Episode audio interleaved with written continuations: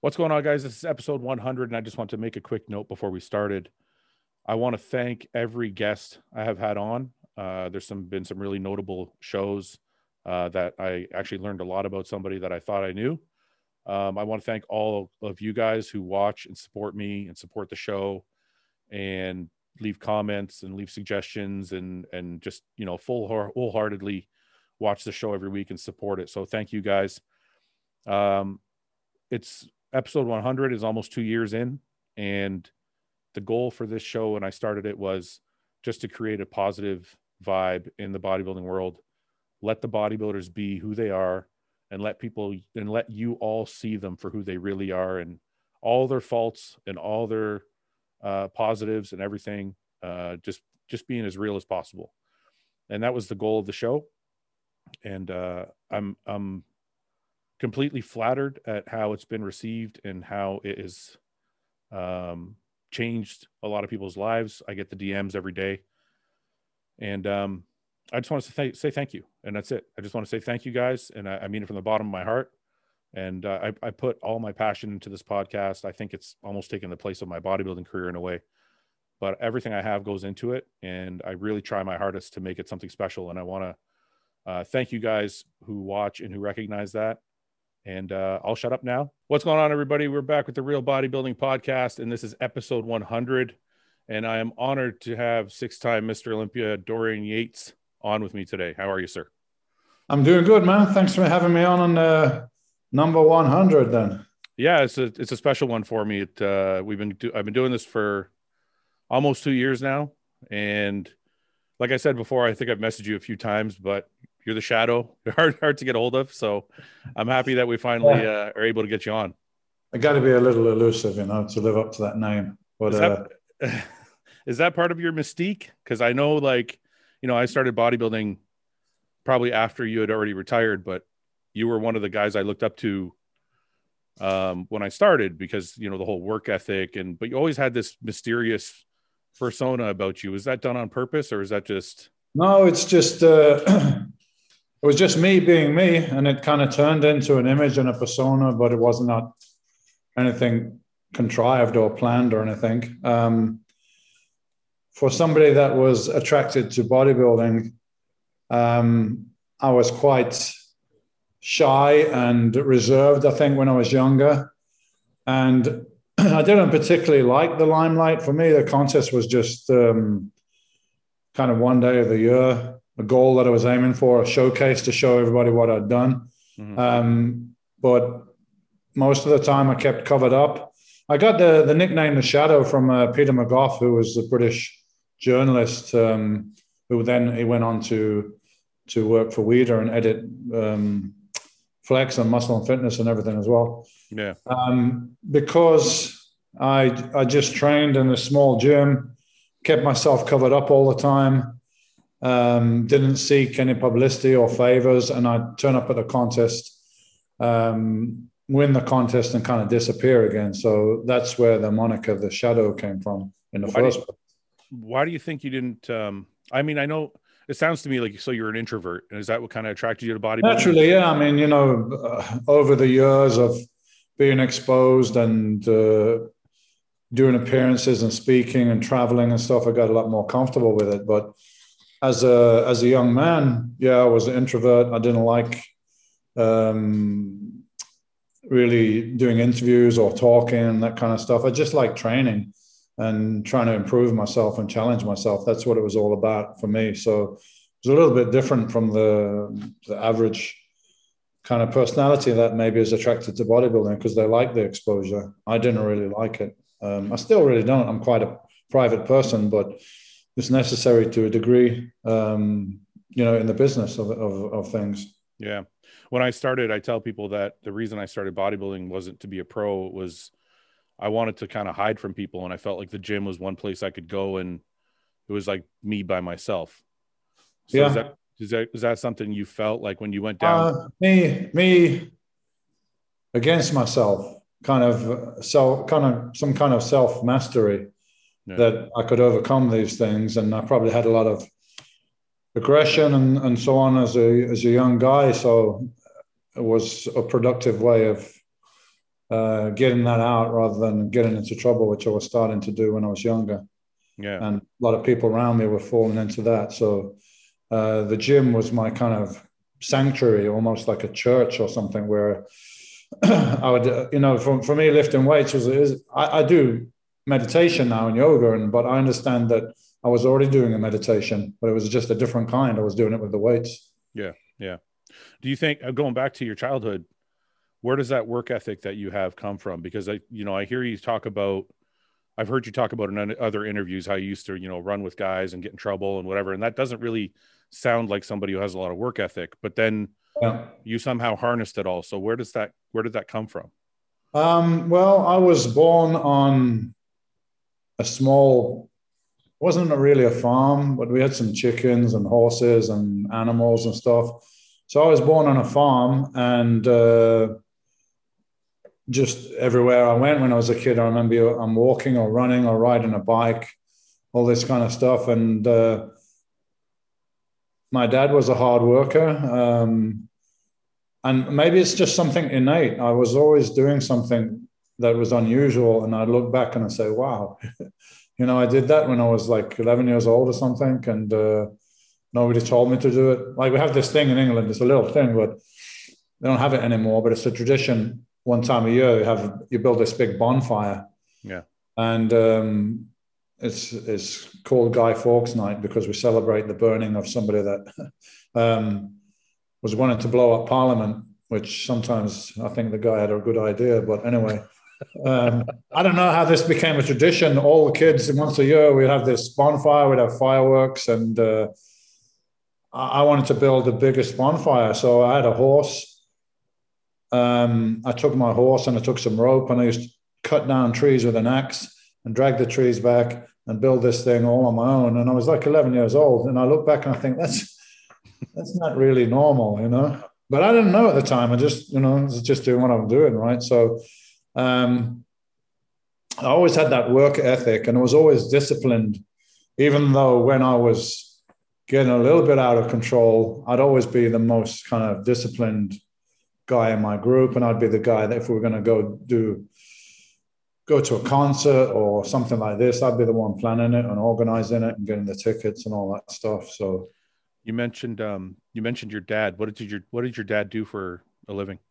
He was an engineer at um, a car plant, Rover plant, and uh, but he passed away from a heart attack when I was 13, and that uh, had a huge effect on me.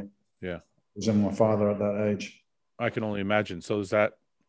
Do you think he kind of took over the man of the house role at that point? Did you have any siblings? Uh, I had a sister. Yeah, so my sister was younger than me. Um, so yeah, you kind of. Uh, I, I think I was always looking for a male role model. Mm-hmm. And first of all, when I was younger, it was the tough guys. You know, whoever was the yeah the tough guys in the neighborhood and stuff like that. I thought that's what you're going to have to be. Yeah. That's what you're going to aspire to. And later on, I you know I saw the bodybuilding magazines and saw the bodybuilders, and that kind of became more of a role model and more of a positive one uh, later on. So when you, I see it now, it kind of makes sense. So you didn't look at like when you were looking for that role model, you weren't necessarily looking for the smartest guy. You were just looking for that the, no. the big guy, the big guy, or the fighter, or somebody that. Yeah, you know, this we're talking about.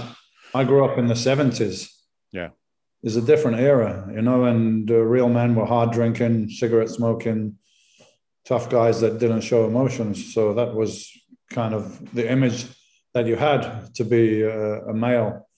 Um, but later on, yeah, the the bodybuilders became almost like surrogate fathers, or you know, at least my image of what they they were, because the magazines present a certain image is not always correct, but it was a positive thing for me to look at. Did you get through school okay, or how was how was that like after you know your dad passes at thirteen? Uh, I mean, I was doing quite well at school in studies and everything, and now I can look. I mean, at the time you don't realize, but now I can look back and I just didn't have it. I just was not interested at all after my dad passed away, and I was like,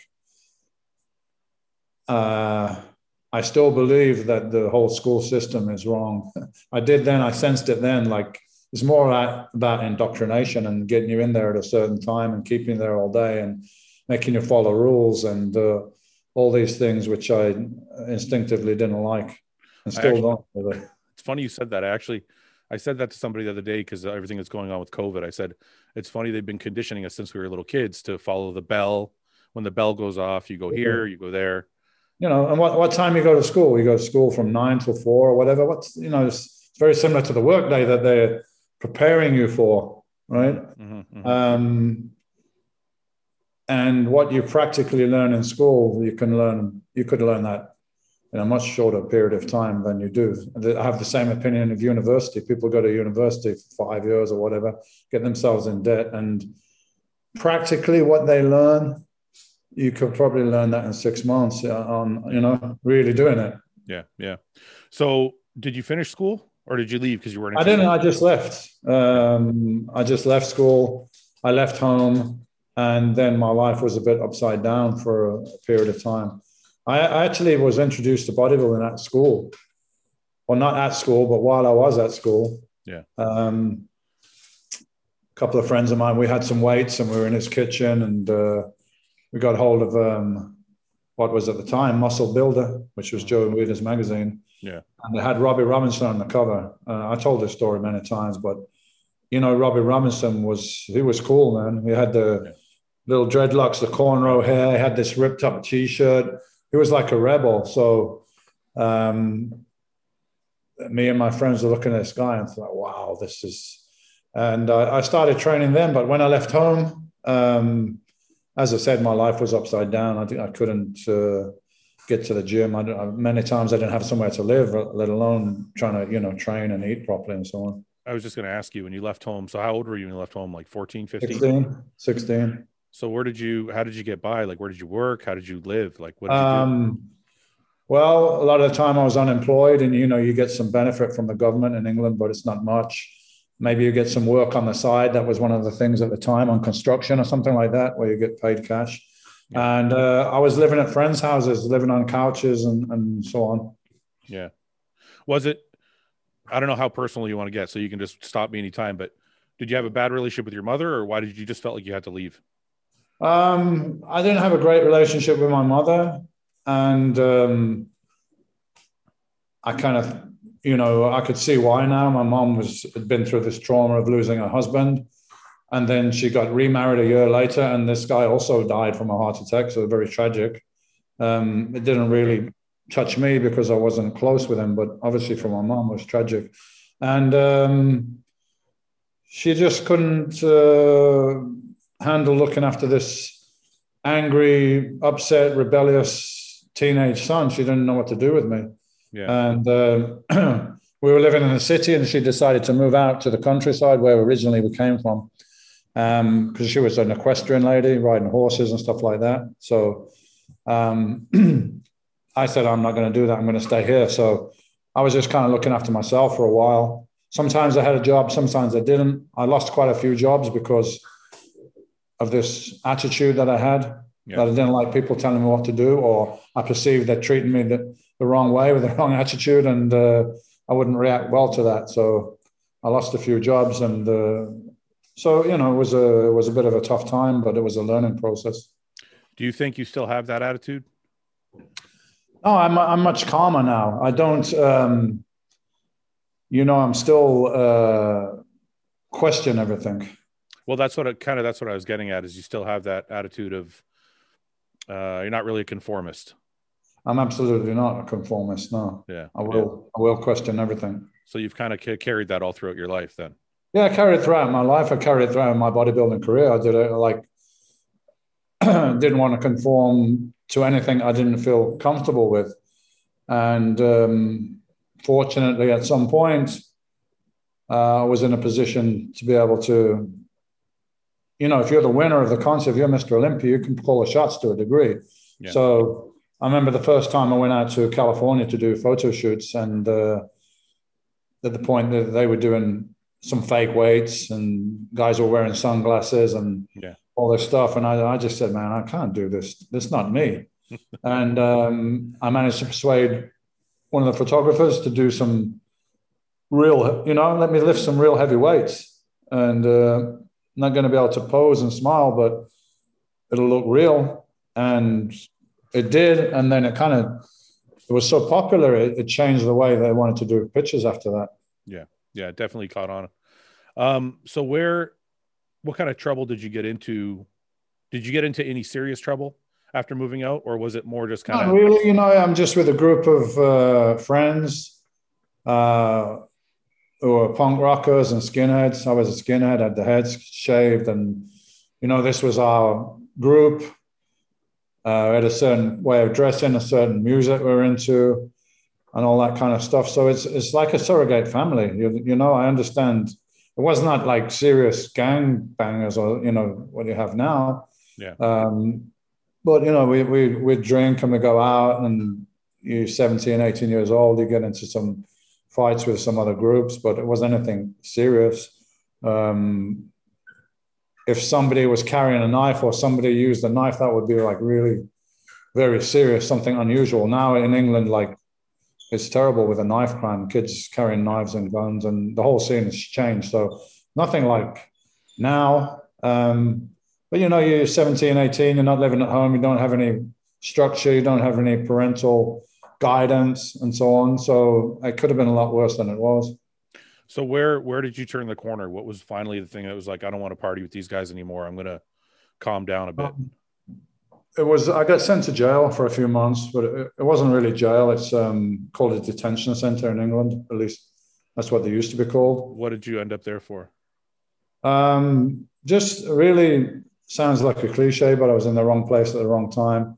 There was some. Um, this was in 1980. I don't know if it was 81 uh, maybe it was 81, yeah.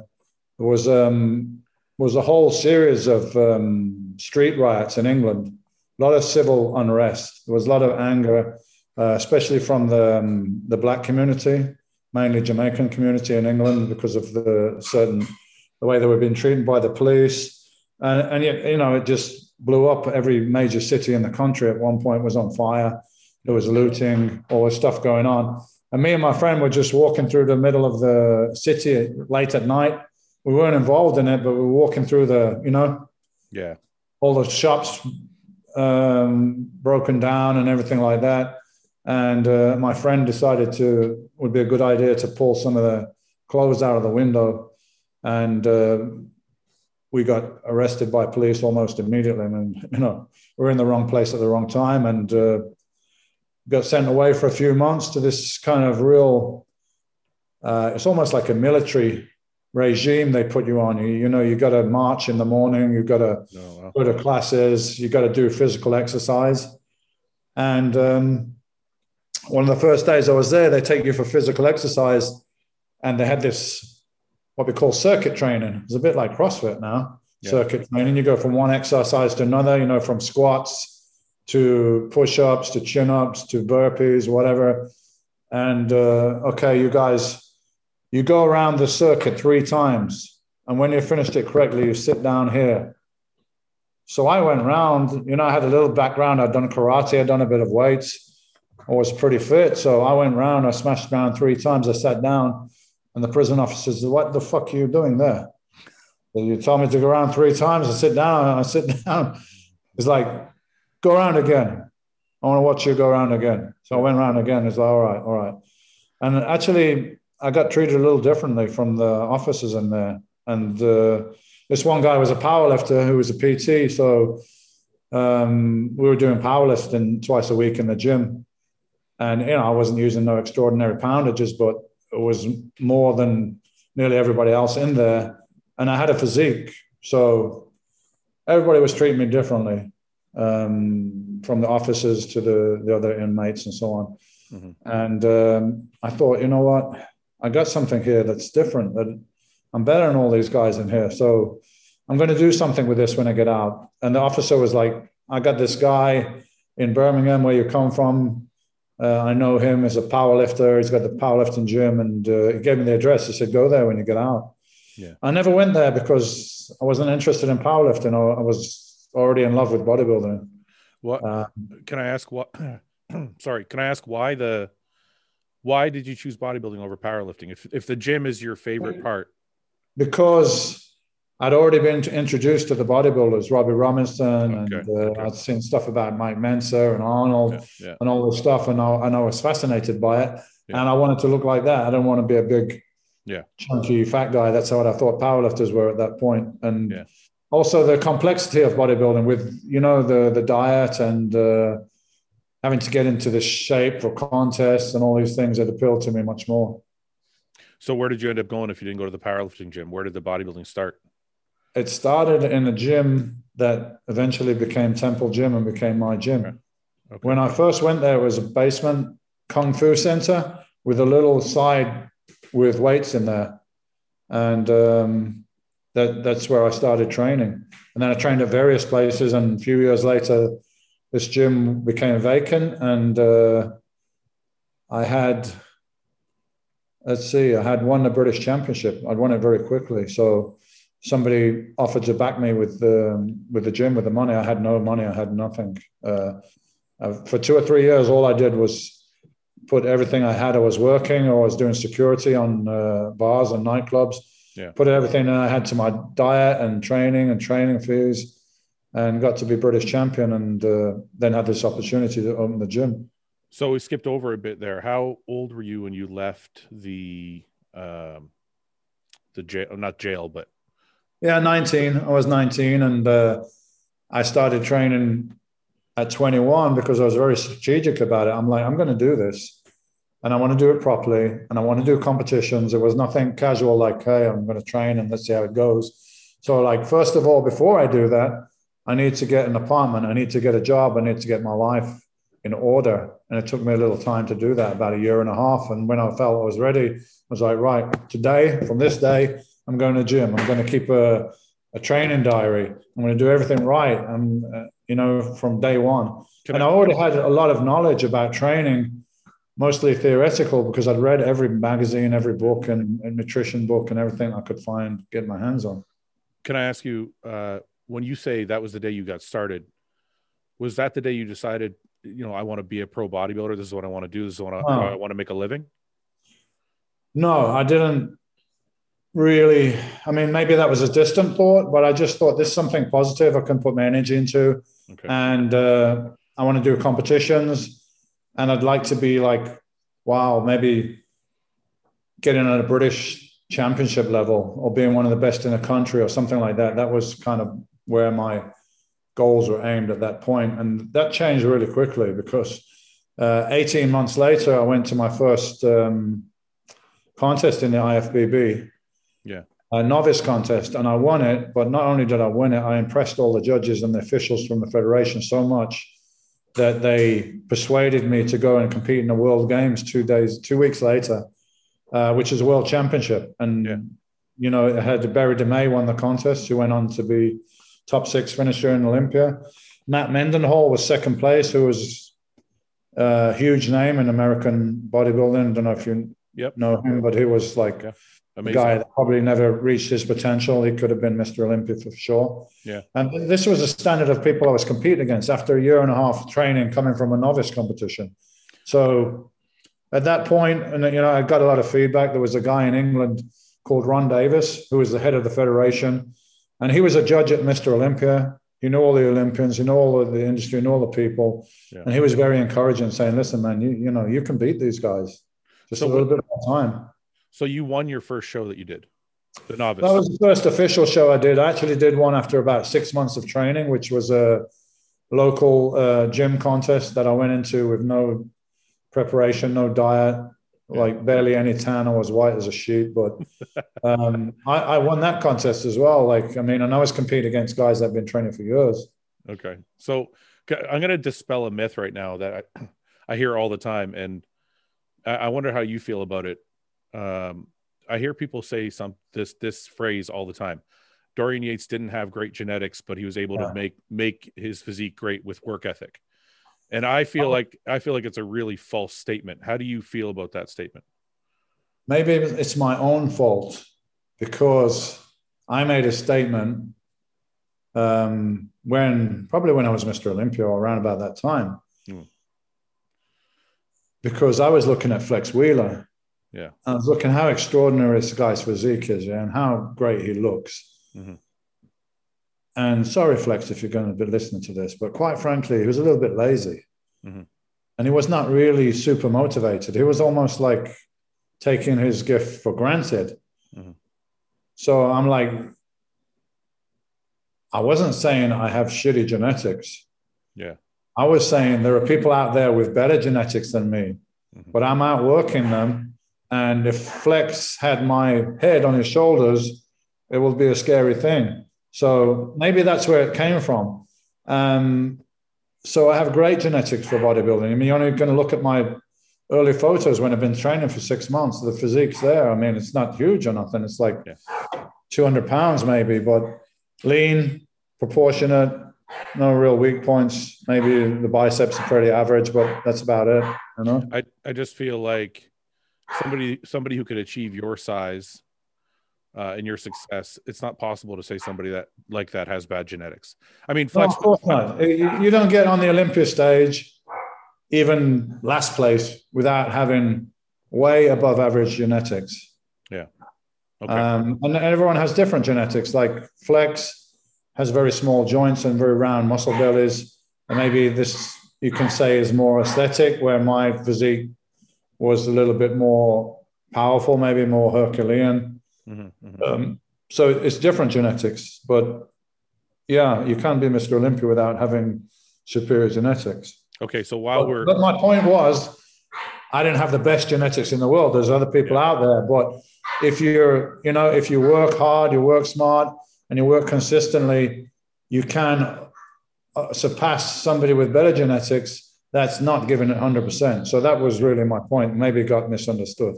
Yeah while we're dispelling some myths, I, I want to hear your thoughts about squatting because every time a squatting co- conversation comes up, people say, "Well, Dorian Yates didn't squat."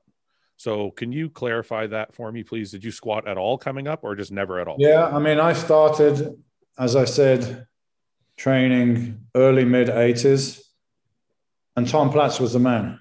Yeah. So, everybody in every gym and you didn't have like these foo-foo gyms then and fitness centers. They were gyms, yeah. Yeah. They were hardcore gyms, spit and sawdust gyms, we call them. And guys are in there lifting weights. And if you did not squat, your sexuality will be questioned. yeah, let's put it that way. Yeah. Okay, that makes sense. What the fuck's wrong with you, man? Yeah, yeah. On the machine and all this. Yeah. So, of course, I was squatting. I had the Tom Platz powerlifting, squatting shoes, the whole thing. Yeah, and everybody was the squat rack was the the altar. This was you know separating the men from the boys. So I was doing that. Um, ass to the floor barbell squats, but at one point I tore something around my right hip. And if you look carefully on the contest photos when I'm doing a side tricep or side chest, there's a big scar there. It's not really noticeable because you've got the the Pro-Tan on and yeah. everything. Yeah. Um, so I tore something there, and I mean, I didn't know what the hell I was doing. There was no like, you know, physios and these kind of people around. You just go to your, you know, your MD or. I hurt myself. Okay, so take these anti-inflammatories and stop being stupid and lifting weights, or take a break and go back. And yeah. that was it, you know. Yeah. Uh, so I went back, and it became like a recurring problem that I would get this hip little pains and and tears and stuff every time I'm trying to squat. So I wasn't getting anywhere with the leg training. Uh, I had a surgery to remove some scar tissue. Uh, and I'm sure that these days it would be another way around it, just with therapy, physical therapy and everything, and probably yeah. would have worked it out. Um, but I figured out I didn't really have an ideal structure for, for squatting. I, I got very long lower legs that's why I got such big calves, maybe. Yeah. Very long muscle bellies there as well. Yeah. Um, and it didn't really feel natural, but I was doing it because you got to do it. Yeah. So, okay, now I'm injured. I'm having a choice. Everyone says you can't build legs without squats, and I believe that, but I have a choice now. So um, I started squatting on a Smith machine. Okay. Where I could position the feet forward and keep the back upright and get more on the quads. I started doing that. I started doing hack squats and, and leg press, and um, my legs really improved. So yes, I grew legs without doing squats, um, but I did do them in the early days. And actually, if you look at my very early photos from World Games, it almost is like my legs are a little bit ahead of my upper body. So I'm not saying squats don't work. Yeah. I'm just saying for me, they were not the best thing, and there was too much injury risk. Um, and I do think if I had done free weight squats all through my career, I think I'd have a lot more back problems than I do now. I'm quite fortunate I don't have any disc and, and back problems because of that. Do you think your legs could have been like as you said, you, you thought your legs were a little bit better when you were squatting. Do you think your legs could have been even better than they were had you kept squatting if you were able to do it with like and stay healthy? Well, if I could have done it and not get injured, then possibly. But if something has an injury risk, yeah, uh, then that's going to set you right back, man. If you get injured, you, you lose a year or six months of gains, and you're going to start all over again. So that's where that's the position I was in. Um, but they were working for me initially, yes. So it's it's hard to say. What's the heavy? I know you were a, a heavier lifter. What was the heaviest you ever squatted? Like for reps, like on a normal. Well, it wasn't that heavy because I wasn't that strong at this point. I mean, I probably started stopped squatting. I think around 86. So I was only like okay. competing then at 210 or something. Well, I was going up to you know like uh, five plates or like four 490 pounds, something like that. And, and they, they, weren't half squats, man. They were like ass on the floor stuff. That's funny. You know, that's funny that you say that. You're like, ah, I wasn't training that heavy. I thought you were going to say like three plates, but you're no. like five, five. And I'm assuming because of the way. Yeah, you- but you got guys like Ronnie and uh, doing seven or eight plates. Kevin used to do six, seven plates. Yeah. But Kevin's legs were better early in his career as well. Uh, if you take note. Yeah, but I'm assuming with because I know your philosophy on range of motion. I'm assuming your ass was touching the ground pretty much. Absolutely, man. Yeah. You know, we're all we're all um, Tom Platz disciples at that point because this guy had these legs that looked like they're from another planet. So, and he's adamant that you just got to squat, squat, and if you don't squat, you're not going to get legs. So, um, that that's the guy that inspired us. He came to England quite a lot doing appearances and seminars, and very inspirational guy, very energetic. You know, like passionate, and that's something that's kind of missing from the sport these days. You don't get that guys really debating training methods and and uh, having that passion for like really going to the limit in the gym. Yeah, I mean, it, it may be there, but I'm just not aware of it. It's, it's not so obvious. Yeah, do you follow the sport closely or not really? Not really so much. Not really so much, but you know, I'm on Instagram and I follow some stuff on there, and I see some. There are some guys on there doing some some impressive uh, lifting. Sometimes I come across it. So there are people out there, but just general the general culture has, has changed. The whole around the sport has changed. Gonna, the gym I, culture, the fitness culture, everything it was it, it's different than it used to be. I don't know if you'll take the time to watch, but I think I'm going to send you some links of what some of the guys are doing nowadays. It's some pretty impressive stuff. I mean. J- James Hollingshead uh, is actually from the UK. I don't know if you're familiar with him. But Name rings a bell, yeah. Yeah, he squats like seven, eight plates, like like it's nothing. I mean, Iain Valliere right. Iain Valliere, he's here's here from Canada. He squats, you know, six, seven plates for reps. I mean, these guys are. um I think I think you'd be more impressed. I think if if I sent you some of the guys and what they're doing. Yeah, no, I'm sure the guys are out there. I'm just making a general statement. Yeah, no, I hear. I no, now now you've got gyms where bodybuilders are not even welcome. That's true. They don't want you in there, yeah. which is a shame because all the original gyms were bodybuilding gyms. That's how the whole industry got started. So it's a shame that now um, the the places have just become commercial businesses and uh, uh, not welcome there anymore. I know we're going a little away from where I wanted to go, but I actually am curious now. Do you think the reason that guys aren't doing the stuff they used to do, or maybe not as much, is I think maybe guys play a little safer now because there's much more money involved? Probably, yeah. I mean, um, I got injured uh, in my career twice. Um, both times getting ready for a contest. Uh, so now I advise people to train differently cruising into a contest now because you're much more vulnerable. Yeah. Uh, you know, Ronnie's, we all know about Ronnie's injuries from his heavy training. So maybe guys now are looking at more longevity. Um, you got a guy like uh, Dexter Jackson. I don't know how long he's been competing maybe 20 years as a pro. I don't know. Is it I think, nearly I think, 20 I think, I think 30. You know, and then you got also you got Shawn Rhoden. I think he's 43 or 44. So guys are wanting to compete yeah. compete later yeah. into their years. and uh, I think a lot of guys are not doing the, the like heavy squats and, and deadlifts and things like that now. Maybe for that reason. I think they. I think they are. Maybe not to the extent they were before. I just, like I said, I think you know. I imagine in your day, if you weren't a Weider athlete, you probably weren't making very much money in bodybuilding. Yeah, I mean, if you were not, I mean, the magazines were everything, right? If you're not in the magazines, you're not a contest winner. That there's no revenue. Now, guys can make money on various revenue streams, and, then social media is very important for that. Yeah. yeah. Um, um, going back to what we were talking about earlier, I wanted to touch on one thing. What was your worst placing before you turned before getting into the pro ranks? Did you ever do bad uh, at a uh, show? Well, my worst placing as an amateur was um, 1986 when I won the British Championship heavyweight class. Uh, and at, at, that point, um, you had one winner, one overall winner a year that got the pro card, the pro status. Yeah. So I lost out to the guy that won the light heavyweight class. So I don't know, that was um, under 90 kilos and I was over 90 kilos. So I won my class, but I lost the overall in a bit of a controversial decision. Um, so that was it. And then when I turned pro, I got second in my first night of champions. Yeah. Next year I got first. And when I did my first Olympia, I got second. And the next year I got first. So um, two seconds as a pro is the lowest that I yeah. ever placed. Um, I want to get into the X's and O's just a little bit, just because I've always been interested you said you learned everything in the magazine from the magazines that you had and just reading books and different things. Yeah. How did you decide what your diet was going to be? Was it heavy protein? Was it heavy carbs? Like, how was your diet set up?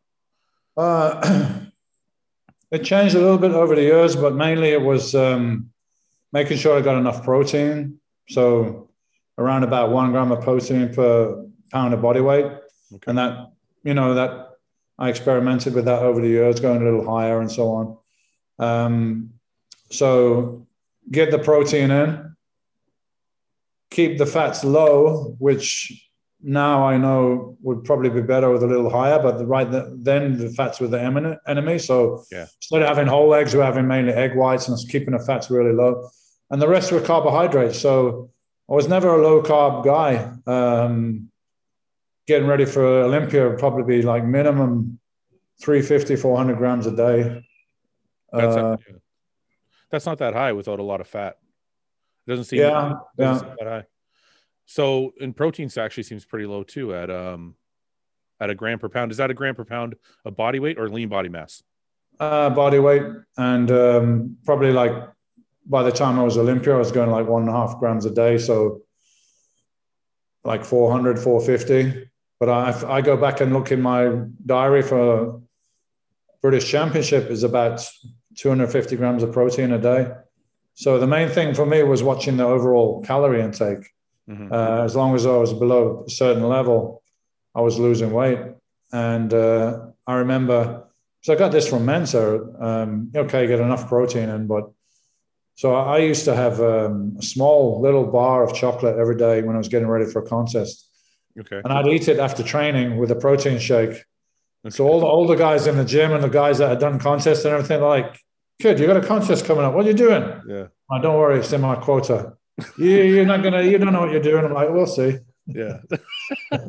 what was the reason for the chocolate? Why, why did you decide that was? Just because I could. Okay. I, yeah. I, mean, I like that. I like that. I like no, that. I, I, I was just of the belief of listen, if I'm burning 3,000 calories a day, and I'm taking in 2,500, there's a deficit, whether it comes from a chocolate bar or potato or banana or whatever it does. Um, I'm going to lose weight. Yeah. Where did um, where did Dorian Yates get introduced to, to steroids? Where did that come into your life? Was that at the start? Because I know like- I, I did the first contest, the little one, the local one in Birmingham, with nothing, and then you know you're in the gym and uh, it wasn't hard. A lot of a lot of the guys in the gym were on steroids. Some were competing, some weren't. So I decided when I'm going to do this contest in the IFBB, I'm going to, you know, I'm going to take a little bit of stuff, and uh, I still remember the guy that was running the gym. Um, he brought me my first 100 uh, D-bol. So I took a little bit of D-bol for like six weeks, I think, put on some size, and then I, I was taking a shot or two of Primo a week and a little bit of Anavar from my first contest. So I did it to prepare for my first contest because I'm like, if I'm competing, I know the guys in the contests are going to be on stuff. So I just want to be on the yeah. even playing field. So, you know, it was very moderate doses, but uh, straight away that I was competing in the IFBB, that's when I that's when I got introduced to it and I started using it. Did you notice a drastic difference as soon as you started? I mean, my first course was like um, I don't know. I put on like 15 pounds, I think, in a month, and some of it's water and and yeah, so on. Yeah, yeah it's, it's, dramatic, very dramatic. The first time what? I took something, and that was just uh, I think 15 milligrams of D-bol a day. They came in five milligrams in taking three of those a day, and it was a huge difference. Yeah. What was the culture like then? Like, to, I know all the guys in the, you said all the guys in the gym were on steroids, but did you have to keep it a secret, like amongst anybody else you knew? No, not really. I mean, my uh, I had a girlfriend. She knew, and I guess uh, I wasn't, uh, you know, close to my family and stuff, so yeah. they didn't know. But it wasn't really something I tried to hide. If somebody asked me, was it was not a big deal, but there was a little bit of a. When I first went to the gym and I asked people, they were a bit cagey, yeah. like almost like it's a little inner inner circle of yeah. you know. Yeah. You just started, kid. You know, no, no, no, no. You know? And later on, you get accepted into the club kind of thing. Yeah. And people start talking about it a bit more freely, and they can see you're serious and stuff. Um, I mean, I had one guy that was the big, was one of the big dealers yeah. around the area and he came to me in the gym and it's like, kid, you got what it takes, you know. I mean, I've been training for a few months. It's like, you got, I, trust me, I've been around this game a long time. You got the right muscle fiber, you got everything, I can see it. And, uh, you know, when you're ready, you, you come see me. Do you think all this positive reinforcement? I mean, when you go back to the, not the jail, but wherever, whatever you want to call it, where you were, and they gave you the positive reinforcement physically. Yeah. And then you got this positive reinforcement from the older guys at the gym is it something this kind of all contributed to your belief do you think? Yeah and you know it felt like home as well. It's like i belong there. Yeah. i'm good at this. Um and, you know like i wasn't bad at school if i applied myself but i didn't see the point. I didn't want to. So i left school without qualifications. Um, but i always had something inside of me that i knew i was different and i would do something different. And i was not destined for the the life that other people were happy with. I'm like what is this? You, you know, you you you get a job, you, you get a, a, girlfriend, or you get married and you have a kid, and you work and you have a government housing, and you get drunk on Friday nights, and that's it. That's that's yeah. what you're going to do for the rest of your life. Screw yeah. that, man. I want to see the world. I want to do something special, and uh, in bodybuilding was my ticket to do that. It was a way out of the environment I was in. I had no family to advise me or help me and you know no contacts and all this stuff. So it was a way for me to totally change the trajectory of my life and to to make something of it. At that time when you were coming up when you were first started training i'm, I'm imagining it's your early 20s did you have a lot of friends or was it kind of like you and your girlfriend and you kind of were a loner aside from that? I had friends, but I kind of honestly like they were still going out and doing social and stuff like that. So I kind of cut myself off from that and created a new um, bunch of friends from the gym, really. Yeah. Because uh, you know you have the same goals and everything. You end up, you know, uh, maybe all going to the movies on Friday night or something to watch Rambo or Rocky or something because you know, and the guys are taking their plastic bowls with the tuna and rice in there, and you know, it's just like it's a totally different thing. I couldn't go out with the guys drinking and you know, uh, all this kind of stuff. It would just be ruining my next day's workout and ruining my rest and my sleep and all this stuff. So I kind of created a new group of uh, friends and uh, um, family was more like my girlfriend's family and, and so on. She had a big extended family. So that was kind of like became my family as well. Yeah. So when you formulated your plan to become, you know, the best you could be, you kind of started right from the beginning. Did you go to like sleep at the same time every night? You didn't go out and drink. You didn't smoke weed. Absolutely, man. It was it was you know it was a prepared mission. Yeah. Like preparing for war. Yeah. I had everything ready to start with. I had all the information, I had all the knowledge, and right, okay, I'm gonna get my gym membership. Make sure I got enough income coming in. I got my apartment now. That's sorted out. I had an apartment, but I didn't have much furniture. I didn't have a proper bed. I had a mattress on the floor. I didn't have carpet.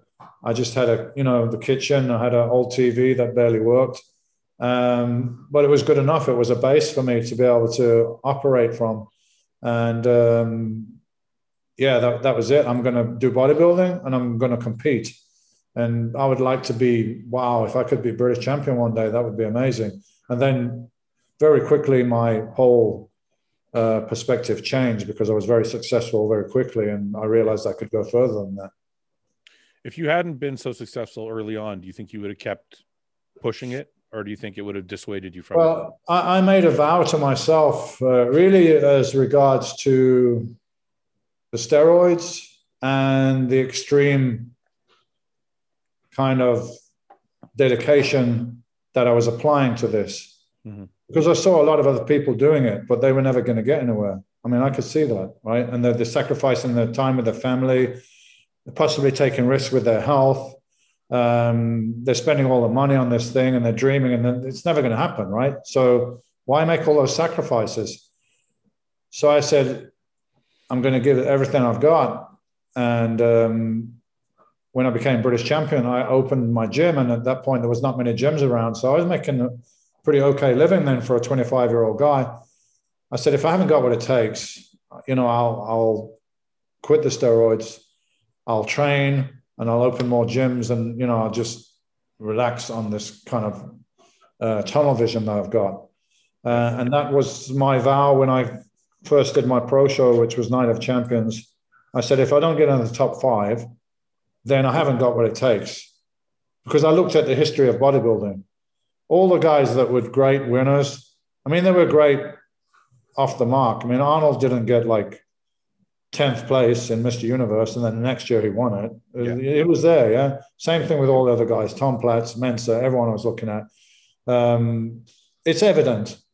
So if I go to Night of Champions and I can't crack the top five, I'm not going to make it as a pro bodybuilder, and I'll hang it up at that point. I won't hang up bodybuilding. I'll open more gyms. I'll be involved, but not to that extent.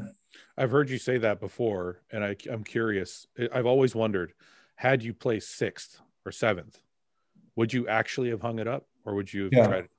You think I think so. I think so. Yeah. You think it would have been that easy just to give it up like that, though?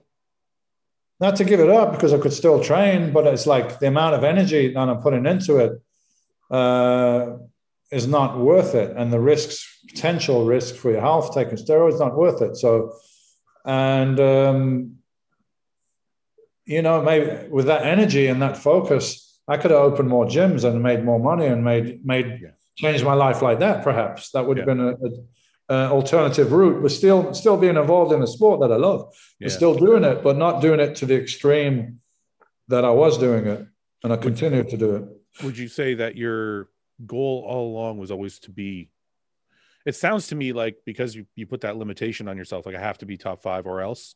Yeah. It sounds to me like your goal as a pro was always to be one of the best, if not the best. What's, what's the point of being a pro if you're not a pro?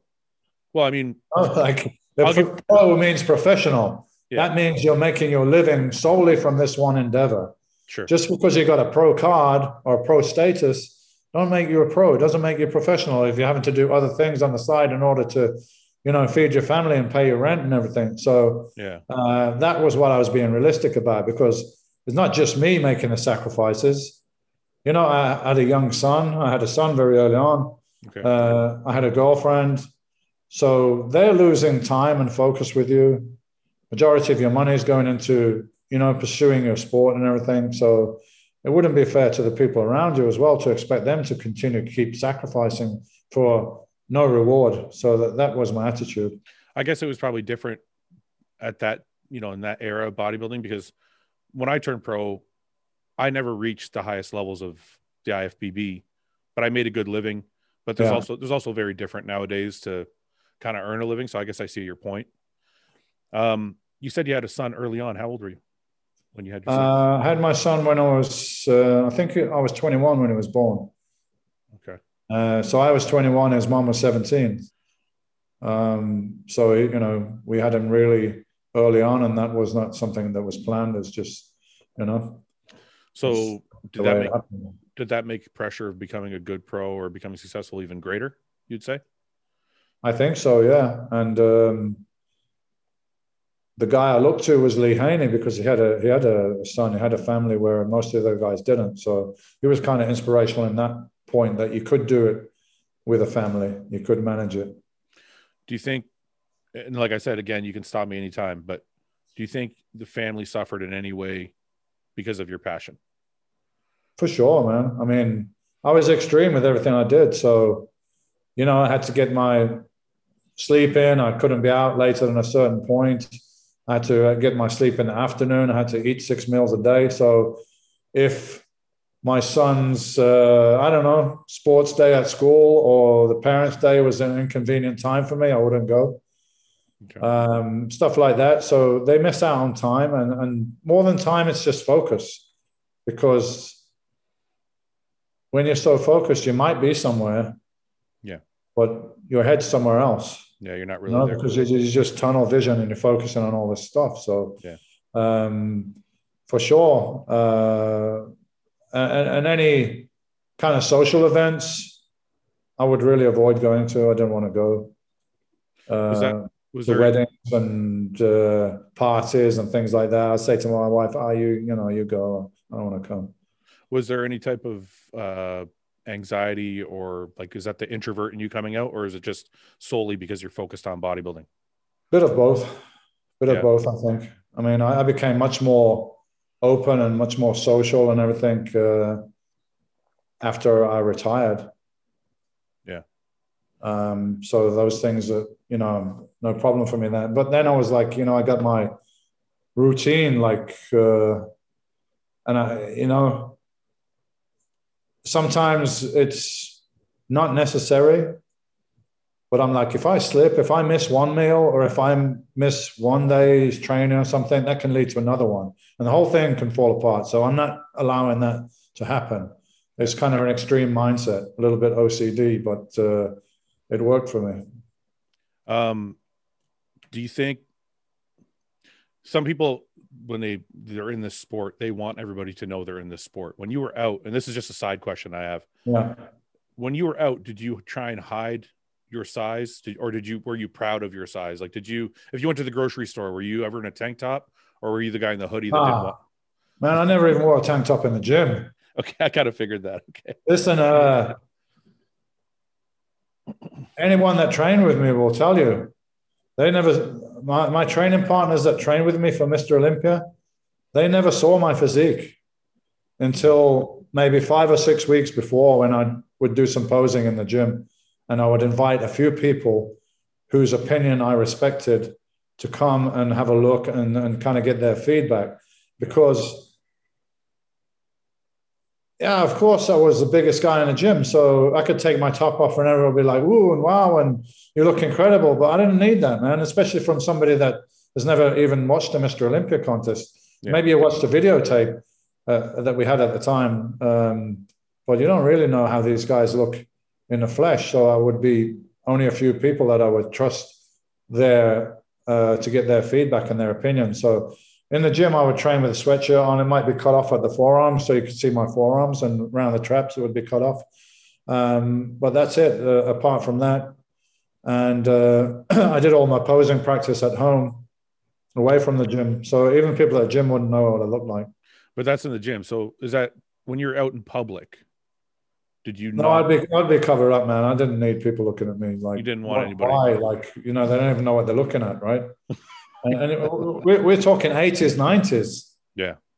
There's not the the fashion and the, the fitness industry and the emphasis on the body and uh, looking good and everything. You're kind of like, you know, what the hell is this uh, back then? Mm-hmm, mm-hmm. Um, moving on to when you turn pro, the, I you've talked about your competition with Lee Haney. Um, and I know, I know uh, you said you kind of went in looking at it like, you know, you can't treat him like an icon. You have to treat him like a competitor. But the question I have for you is, do you think you beat him that show or not? No. You think he he won like? I think he won. Yeah, I mean, I did actually beat him in one round. I beat him in the muscularity round, which had never happened before. Yeah. Um, so I got first place in that round. But if you look like standing relaxed, I think he's got that, you know, that huge V taper. Uh, it was a little bigger and fuller, maybe. Maybe my condition was a bit better. And his presentation and everything. I mean, the guy is his veteran, has been up there many years. Yeah. So his posing presentation, which at that point did count. I mean, I know it doesn't really count now; they don't judge it, but yeah. Um, at that point, it did count. So um, I think that he was a winner, and I didn't have a problem with that. I would like to have competed with him again and reversed that decision, but I didn't get the chance, and totally understand why. I was just going to ask you that. Do you think? Do you think he retired because he knew you were coming, and would it have been uh, kind of feather in your cap to be able to it, I would have liked to, of course, but I understand why he made that decision. And I don't know. You'd have to ask Lee. Maybe he was planning to retire anyway. I think after getting eight, because uh, you know it's a long time to be up there. He had the record, and even more reason now. Now you've got a young, hungry guy coming up that is only going to improve. But I wouldn't uh, like to say that I was the reason he retired. I think he probably was going to do it anyway. Yeah. But uh, we did sit down at one point. I don't know. It was a couple of years later, or a year or two later, and uh, I was chatting with him, and I'm like, Lee, why don't you come back, man, and give me another chance? And they just start laughing. You know? they just start laughing and said, "Man, I'm going fishing. I'm going fishing." That's funny. Um, through your career, I know there's a lot of turmoil with you and Shawn Ray and all that. I don't want to bring that up, but one of the things that and if was, you want, I don't care, man. I mean, it wasn't. No, no, it's, it's okay. Turmoil. It was just. Uh, I mean, we were like polar opposites in many ways. Yeah. But no, the, the most controversial thing I want to lead to was the Nasser El Sonbaty 1997 yeah. uh, Olympia. That's probably your most controversial, Mr. Olympia. Absolutely. I would agree with that. Yeah. How do you feel about that? How does your like inside when I can only imagine what it feels like to win a show, but have people say maybe you didn't? Yeah. Is, how did how are your feelings about that show? Well, it was my worst showing at the Olympia, I, I believe, in my opinion. Yeah. Because of the, I already had one injury, but now I had another injury on the same arm. But um, I'm pretty analytical and mathematical with everything I do. And uh, I understand why people think that Nasser should have won because in some poses, he killed me. Yeah. He looked way better. But the seven poses and the way the contest is judged is uh, the winner is the guy that wins the majority of those seven poses. So if I go through those poses in my mind, front double biceps is murdering me. okay. Right? Okay, let, us let's, let's put it like this. Let's front, just say front, front, double Nasser. Okay, go ahead. Yeah, let, let's, let's put it like this. To, to be generous, Everybody in the contest beats me on front double bicep. Every single person. okay. Okay, right. Okay, okay. Okay, side chest. Side chest. Nasser beats me. Okay. All right. Now we're going to the back. Yeah, okay. Okay. Back double. Back double biceps. That's easily mine. Of course. Back lat spread, don't even need to say anything. Yeah. okay. All right. So now we're now we're two two. Two two, yeah. Yeah. Yeah. Side tricep. Yep.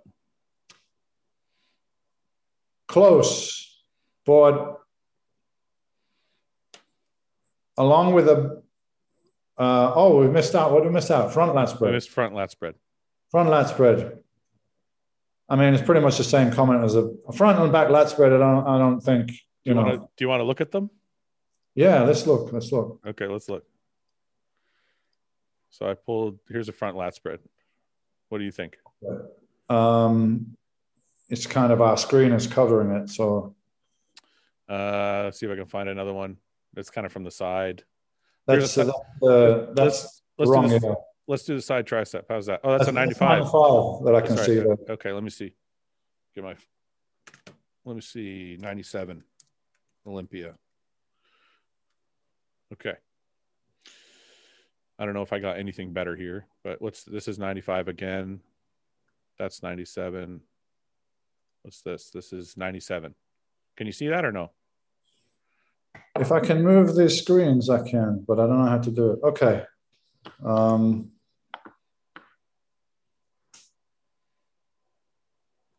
Let me see if I click on it. If I get, oh, it's a video.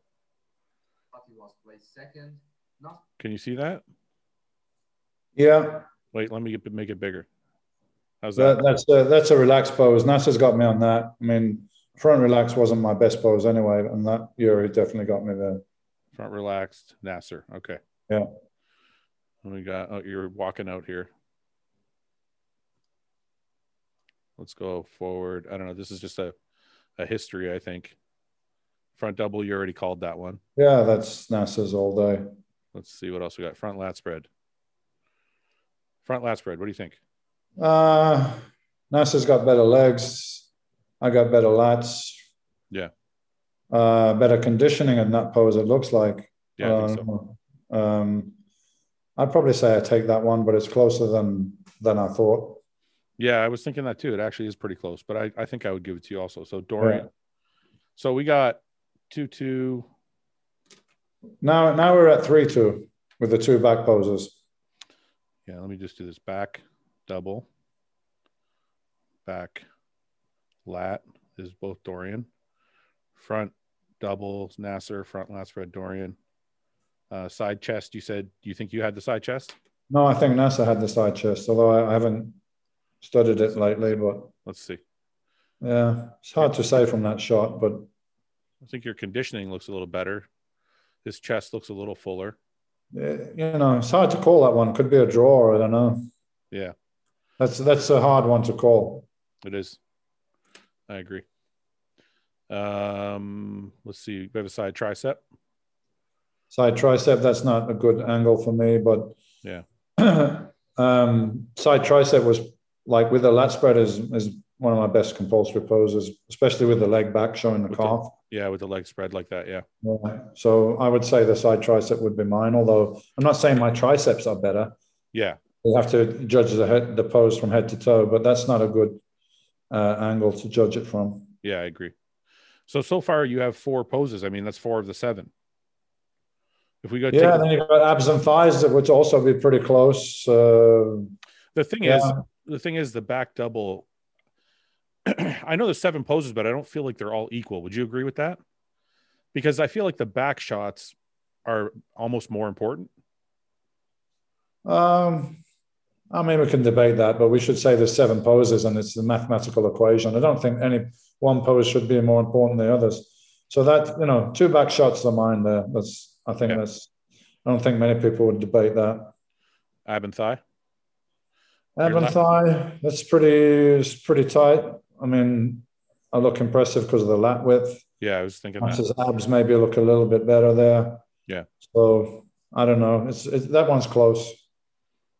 It's closer than Not yeah. close. Is it closer than you remember? Um, I'll Or be generous and give it to him. Wouldn't matter at that point. What's that? Even if I'm generous and say that he won it, it wouldn't matter numerically at that point because I would already be ahead. No, no, no. I mean, I mean the show overall. Does it like? How do you feel about that show? Do you think? You know, you, you never, when you're there at the show, you never really know exactly how you look until afterwards. Yeah. Really, you know? yeah, know, Uh, yeah, because you're looking at yourself in the mirror in the hotel room or backstage, and so it's only when the pictures and the video come out. Um, yeah, I knew it was close, and I knew that it was the first time I heard any boos. yeah. So I knew that there was sections of the audience that felt he should have won. Um, but I feel, and now there's you know there's 101 videos on the internet. Yeah. People going back um, and reviewing it and saying, "Well, Nasser was robbed," but often they don't really understand how the contest was judged. Yeah. Like you know, you get a comment like, "How can a guy with one arm win the contest?" Well, that one arm, that injury, only impacted me in one pose. Yeah. So what I'm saying is, all right, my front double bicep was the worst in the contest. It Yeah. doesn't matter because I win the majority of the other poses. Mm. I win, uh, even if we call some things a draw. I still think I would win the majority. Like I would win the two back poses and the side tricep for sure. Yeah. And it- I think I would win the front lat spread. Did it affect you psychologically at all afterwards? Like when you're back home training, or did it affect you in any way, or were you like, I'm still Mr. No, I mean, I was just disappointed that I got injured and I couldn't train the last three weeks. And it was, you know, it was the only contest I ever went into where I felt vulnerable and I didn't feel 100% confident because I was injured and uh, it was a bad injury. And uh, I couldn't train at all the last three weeks. Imagine going into a Mr. Olympia and you can't even lift a weight because Yeah. you're scared to, you know, there was the tendon was like I don't know, 95% ruptured. So it was hanging on by a little bit. And if I pushed it, I even didn't really practice my posing because I was timid with the posing. And, uh, you know, sometimes you're on stage and you bang elbows with people by mistake, and all that stuff is all in your mind, you know. So Yeah. it undermines your confidence.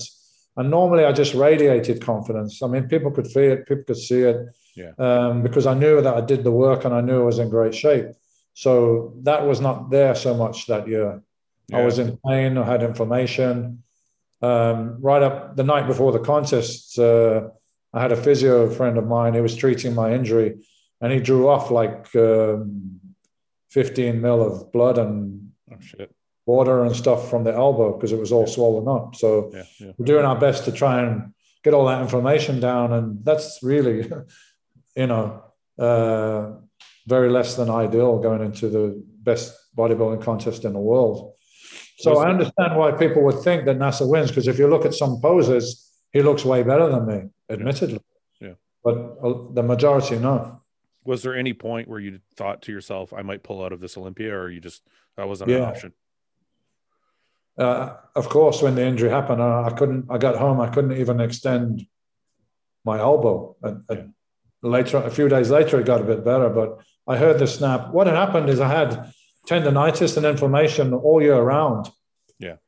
And I should have taken time off and, and treated it and everything, but I didn't because, uh, you know, I'm that guy that keeps going. And uh, I got some what turned out to be bad advice about six weeks before the contest. I got a cortisone injection Yeah.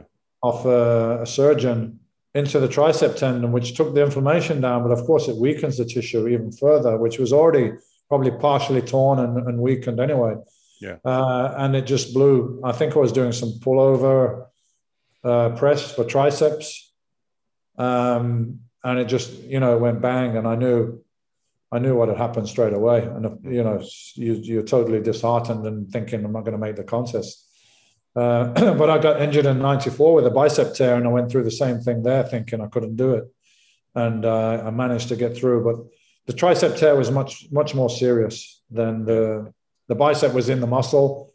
It didn't stop me from training. I had to change the grip on some exercises and things like that, but it didn't stop me too much. So yeah, I went into that contest not feeling at my best at all. Yeah. After that, con- how old were you at that contest? Uh, 35 35. So relatively young, uh, according to nowadays. How long? nowadays. Yeah, I mean Yeah. Lee Haney retired at I think 32. Yeah. Yeah. So that was kind of average then 35, 36 maybe. You know, the next topic's kind of uh, more of a selfish one for me because I'm in the uh, kind of that place right now. But what were you? What was the, the deciding factor for retirement, and how did you decide? Was it like an abrupt, okay, I'm done, or was did it drag on? Did you think about coming back?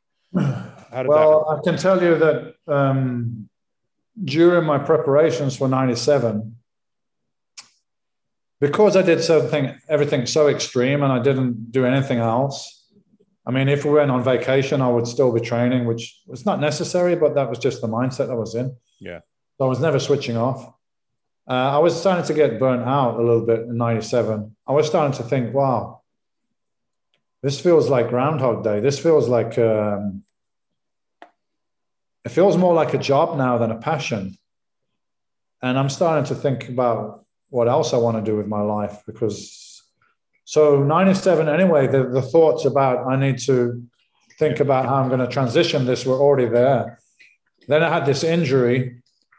Um, but because of the injury, and I was not happy with the way I looked, I was like, I want to get the surgery, I want to rehab, and I want to see if I can come back and redeem myself. Yeah. And, and get better than this because not the way I want to really go out. Yeah. Um, but I did all that process, and it became apparent as I started training that that left tricep was way weaker than the other side, and it was just you know, yeah, I couldn't bench press properly. It was all upsided, and I'm like, okay, man, decision's been made for you. Um, and I was very extreme about it. I was like, right, that's it. I'm stopping. I'm stopping taking the the juice and everything, and that's it. And I'm finished. Um, I could have like you know, uh, I stopped. I, I wouldn't even guest pose or anything. I didn't. I didn't want to like show anybody my physique because I wasn't happy. Yeah. I could have, you know, transitioned out and done a lot more guest appearances and stuff. Okay, wouldn't be 100%, but I'd still be looking great. But I didn't want to do that. So it was a very extreme from one day to the next. And uh, I had a lot of problems with that, really. Did you ever consider? I mean, I know you said it was extreme, but looking back at it now, do you think you could have considered maybe training differently? Because I tore my tricep last year and I I'm I know exactly what we went through. Like I can't Yeah. ben- I can't bench the same. I can't do anything. Yeah. But I feel like I, if I can change my training, maybe I can still manage it. And s- some days I feel like that's not possible. So I kind of feel like what you're saying is, you know, just Yeah. just cut it. That's enough. But do you think you should have, maybe not should have, but could have maybe tried something different? In order to compete, you mean? Yeah, like maybe train a No. different to train a different style. No way, man. Not No, there's you. no way. Doesn't matter what training style I used, and don't forget that the size and the density and everything I had, the trademarks of my physique were from this heavy, Yeah. high intense training, and um, maybe I could have done some lighter training and kind of maintained a physique that was good for guest appearances and stuff like that, but. I wouldn't be able to achieve what I had achieved before, let alone Yeah. try to improve on that. Absolutely 100% impossible. I, I knew that. So then, because we we often often have this debate on the show. So you think the training style that got you to your best is a training style you're going to always have to use to keep that physique? Not necessarily. Let's say I didn't have an injury. Yeah. And then I'm like, you know what? I've been training heavy for this for years. I've got the size, I've got the density, and it's becoming risky now. And how much bigger and stronger can I get? And there must be a ceiling somewhere. And I'm pretty much approaching that. Yeah. Then I could have maybe switched to a safer training style with more reps and and uh, stuff like that. that would, but that would be just to maintain. Don't believe I could improve on that, but it would be okay to maintain. And uh, I'm sure you know who Steve Weinberger is. Yeah. Who was, you know, was a friend of mine. He used to train at his gym and everything. Um, and he told me in '93, after I won in '93, like, man, listen, you need to ease up on this fucking crazy heavy training you're doing all the time, man, because no one can beat you looking like this. You just need to maintain. Why don't you cruise and maintain and to make your money, man? But I didn't want to do that. I wanted to see if I could push it more, you know, just a bit more, just a bit more. And, you know, maybe I was already at the kind of peak of what was uh, achievable for my size, but I didn't know that. I was in uncharted territory. I wanted to find out. Yeah.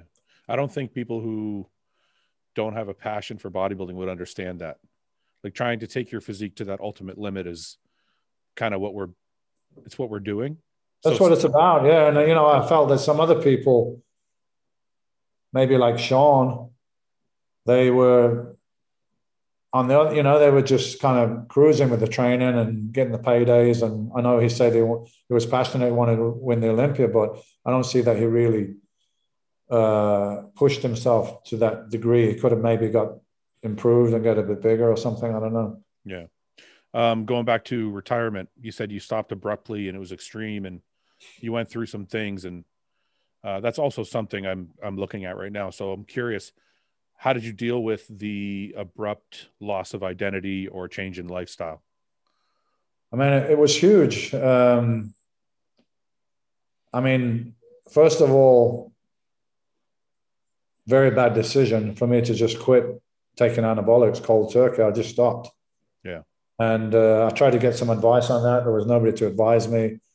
I probably should have just, you know, tapered down to a TRT dose or something, but it was not the knowledge around then. And I had this extreme mindset that either I'm doing it or I'm not doing it. Yeah. So I stopped. And, uh, you know, that in itself can cause depression. Uh, retirement from your vocation and your passion in life can cause depression.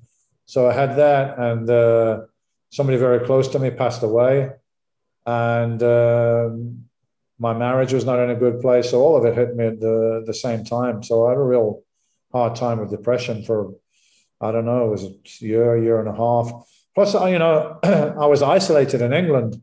Yeah away from the sport. There was no internet then, so the, the internet is like internet. You know, it keeps the whole yeah. community, and you keep in touch with people and you see what's going on. I was just there in England and not doing what I was doing anymore. That worked for me while I was competing because I like to like disappear and cut myself off a little bit.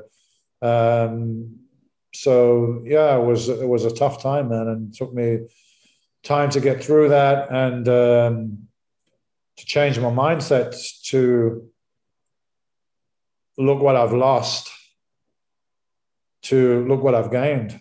Yeah. Now I've gained many, you know, you, you've made some money, you, you've made your name. You can do whatever you want now. You can, you know, I started traveling.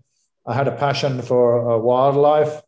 I was sponsoring mountain gorillas for years while I was competing and stuff like that. So I went some safaris to Africa and started traveling and doing things and saying, hey, you know, you've earned this. You can relax a little bit. You can enjoy life, um, whereas before you couldn't. So maybe look at that instead of like being upset that you've lost your um, vocation and a little bit of a, your identity. But you'll always be uh, a Mr. Olympia, so you haven't really lost your identity. You've just lost that that tunnel vision, and I, I, it's not just bodybuilders that struggle with this. It's people, a lot of people from sports yeah. suffer depression after they finish because it's not that high that endorphins and adrenaline that you get from having this mission that you're on, so to speak. Yeah, it's almost like there's a void that you can't fill with anything else.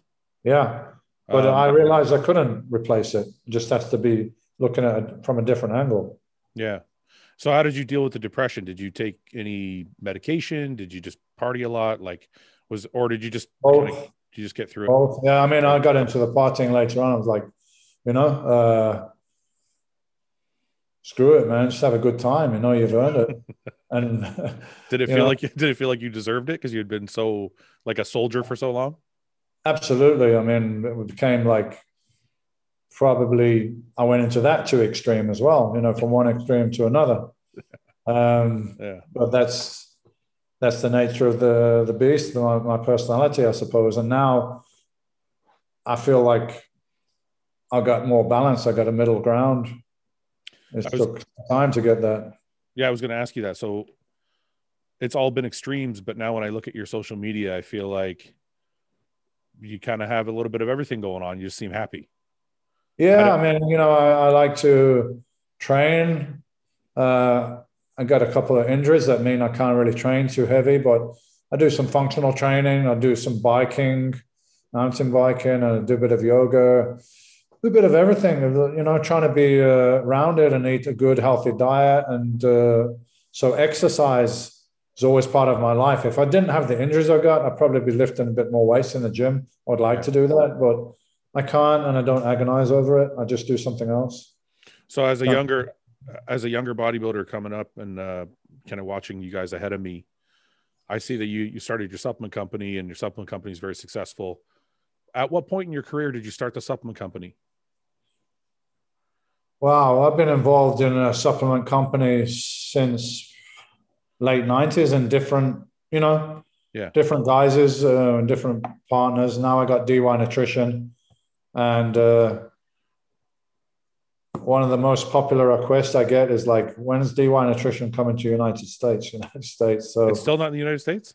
No, um, I mean we are planning to do that, but this whole situation with the COVID and everything, I mean, it just screwed up a lot of businesses. We had a hard time, but we're still we're still going. I mean, most of the a lot of countries in Europe are still shut down.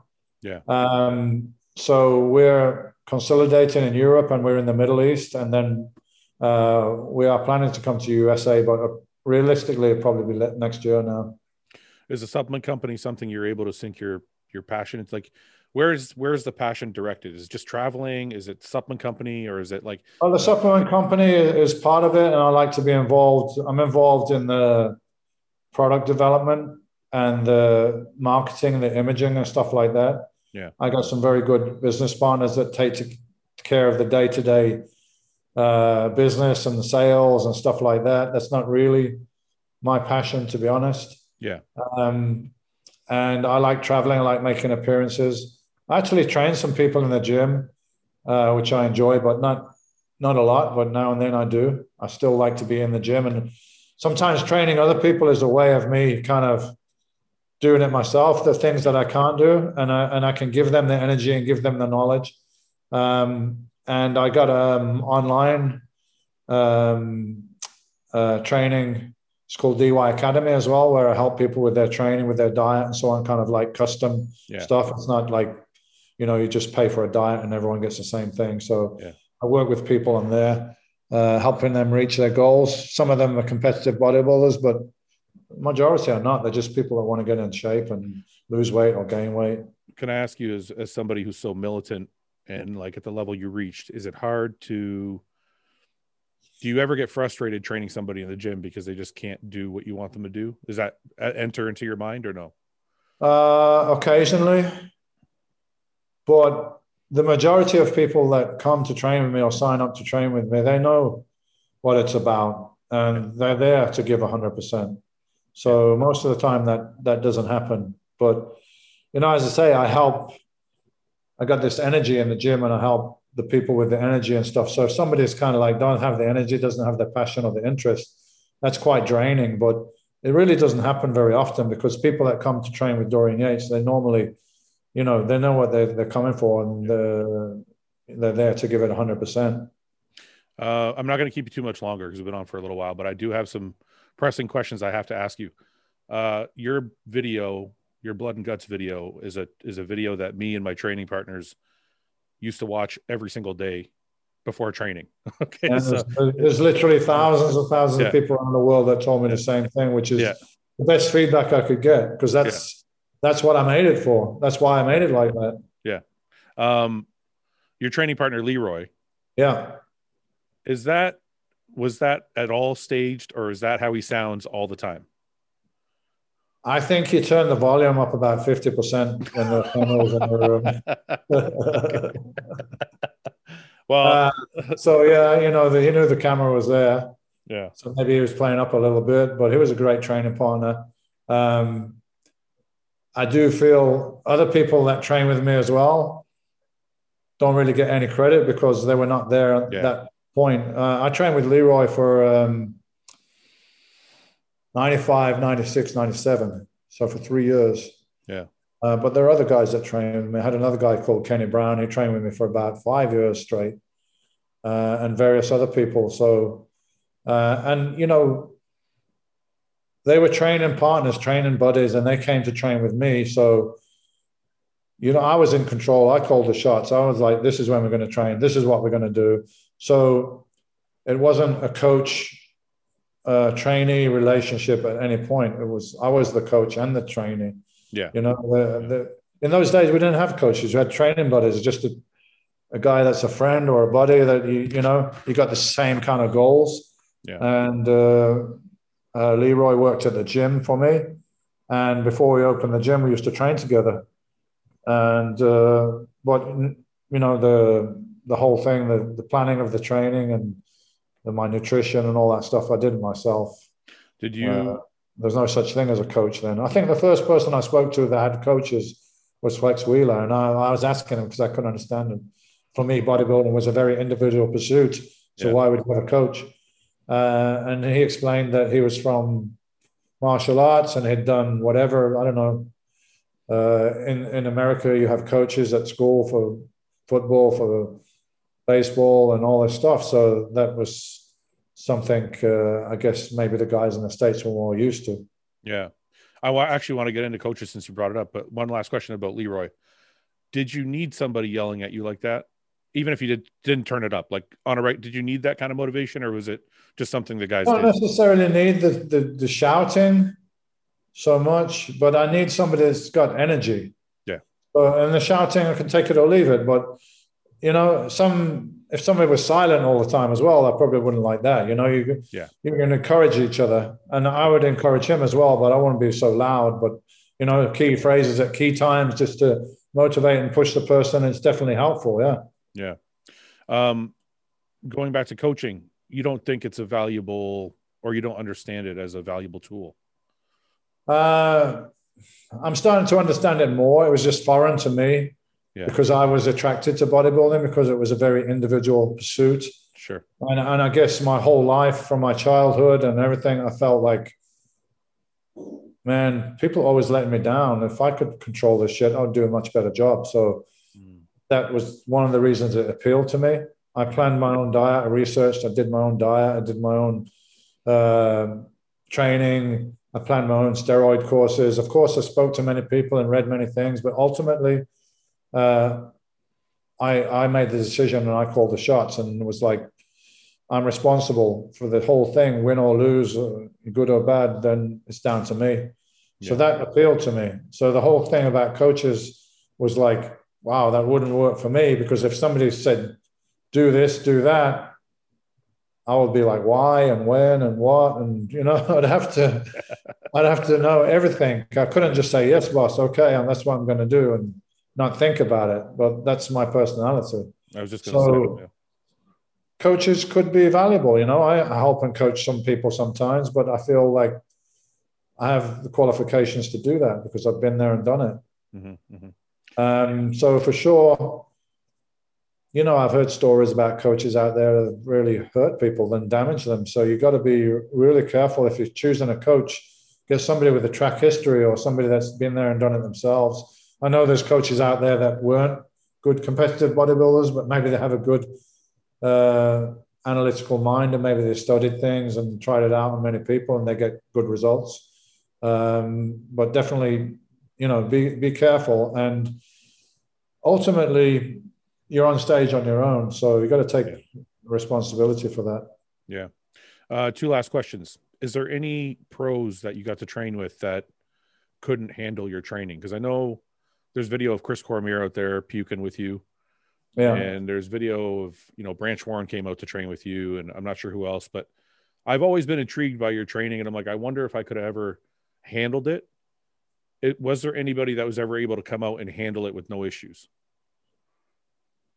Well chris handled it. It's not that he didn't handle it. He didn't run away or anything. He handled it. It was Yeah. just a bit more intense than he was used to. Yeah. And uh, his body wasn't ready for that. Went into kind of a little bit of a shock. So he was throwing up and everything. Um, but he'll tell you he learned a lot from it. And it's not just you know going crazy and using heavy weights it's, it's about the tempo of the reps it's about contracting it's about controlling the negative it's, it's getting absolutely everything you can out of that set it's about not creating any momentum It's making each rep as hard as you possibly can and as controlled as you can. And uh, I do um, um, camps. Haven't been able to do one last year because of the situation and not traveling and everything.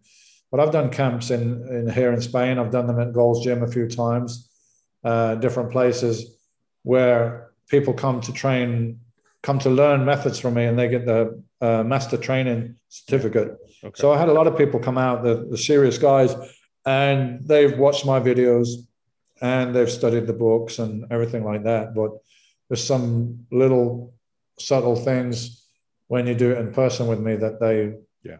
still didn't know. You Yeah. know, so it's I, I got a huge passion for training and all the little uh, things that go into it and the equipment and machines and everything. It's it's kind of one of my passions of everything to do with bodybuilding. The gym and the training was my main passion. So you don't are you are you finicky about the machines you use? Like do you Yeah, have a, a, a very like a huge preference to this handle or that handle or this Oh, machine or abso- that machine? absolutely. I mean, uh, you know, is is is if you're a driver I'm not really a driver. I drive cars, but I wouldn't say I'm a driver. Yeah. But let's say you're a driver, right? Every car's got four wheels. Yeah. Looks pretty much just the same to you know to uninitiated person. Yeah. But if you're a driver, you can get in that car and you can fucking feel the difference, man. You know, Yeah. from one car to another. Yeah. So it's the same thing with equipment and machines, and um, the the people that make them, where they they understand the biomechanics and how that angle is hitting the muscle correctly and it's not damaging the joint. Just to take one machine, right? Let's say a leg extension. Yeah. If you've got a leg extension that's really a great leg extension, it's constructed properly, like maybe the early flex leg extension or the early nautilus leg extension, you can load that thing up and you can go to failure and you can go heavy and you won't feel it at all on your knees. You'll feel it in your quads. Yeah. You can go to a gym with another machine and, and I get on there and I'm just like, okay, like I'll just go really light today because this is pulling on my knees or it's pulling on one side more than the other. Yeah. Uh, and the mechanics are not correct. Uh, or you've got, let's say, your early hammer strength leverage machines, great machines. Yeah. Then you got another company or another company making machines that look pretty much the same, but when you get on there, it's not the same and it's not hitting the muscle in the right way. Yeah. So free weights are free weights. They, they are what they are. They, they work with the individual, which is great. But machines, there's a big uh, variance in the machines, how effective they are and how potentially damaging they are or not. What was your my favorite machine manufacturer is probably Cybex. Do you have a favorite like overall? Overall, it's hard to say because no, there's not one manufacturer that makes all the ideal machines. Yeah, Um, I really like the early Nautilus machines for some stuff. The Yeah. pullover is the best lat exercise you can Yeah. do, bar none. Yeah. Early. Um, they got a bicep and a tricep machine that's that's just insane. Really hits the muscle, and because of the cam, you get uh, an even load through the whole range of motion. Okay. Where a free weight obviously got an easier and a harder uh, um, part of the movement, and uh, same with some machines. So I like some of the early Nautilus. I like the the hammer strength is very good. Um, flex equipment, the original ones that uh, were out there that's in Gold's Gym now. You know, you got all this equipment in Gold's Gym, all the leg presses, but nearly every pro will go on the old flex leg Yeah. press because it just feels better Yeah. right? Um, uh, Cybex leg press was the one I used in the old temple gym. Yeah, I like that one. Cybex is good because uh, they made rehab uh, machines as well for for hospitals and rehab centers. So they've studied the mechanics of the muscle. Yeah. Um, I'm sure there's lots of other good brands out there that I'm just really uh, not that familiar with. I had no idea you were that particular about your equipment because I always you always struck me as a no bullshit. I don't give a I don't give a shit. Just give me a weight, let me pick it up. I never No, you, you never I'm, struck. I'm, I'm very precise as well. I'm very uh, picky about equipment. I mean, a free weight's a free weight. Yeah. Is what it is, right? But machines, you, you know, you can get a terrible machine or you can get a great machine. And uh, normally, there's not one company that's got all great. Like, you know, even hammer strength, some of the machines, are, I don't think they're that great, but a lot of them are. Yeah. Um, last question, Dorian, and I'll let you go. How would have Dorian Yates handled social media if they had it in the 90s? And could you have still been the shadow? Well, I don't, think it's possible with social media. It's almost like necessary now, um, even for myself, uh, to inform people about what I'm doing, or if I'm putting events on, and uh, you know, I've got a supplement company, all these things. It's a way uh, to uh, make people aware of that. So it's it's useful, but I don't know how you could be the shadow. Uh, it, it would be difficult. Um, to, to do that. I suppose you could post training, but covered up like I used to, so Yeah. people can see the training you're doing, and, and you know create a bit of mystique like that. Do you think Uh, I, suppose you could do that. do you think it would have ruined bodybuilding for you though? Like that's kind of more what I'm getting at. Like you're very you seem like you're very introverted and just involved in just your own training and your own betterment. And um, do you think if you would have had to do all that, back then, do you think it kind of would have tarnished the sport a little bit or ruined it for you a little bit? Uh, I don't know because it wasn't around then, and I'm a different age now and a different place, so I see the benefits of it now. Um, and then you had the magazines, which were in place of social media, perhaps. But with the magazines, you don't need to go and do it every day. You do yeah. a few shoots a year, and uh, they use that all year round. So uh, I don't. I really don't know, but I, I don't think. Um, I could have been the shadow with social media because it's it's it's the opposite, right? You need to expose yourself on social media, and yeah. there's obviously people are making money uh, doing that and telling their story, and they can tell the story that they want to tell. Where the magazines maybe, you know, they tell the story they want to tell. So yeah. Uh, swings and roundabouts, man, up and down on on, uh, on everything. Nothing's good and nothing's bad. It's just how you're going to use it. Uh, so maybe I could have done, but it wasn't a strategy of me becoming the shadow. It was just that was that was my personality, and it turned into an image that people liked.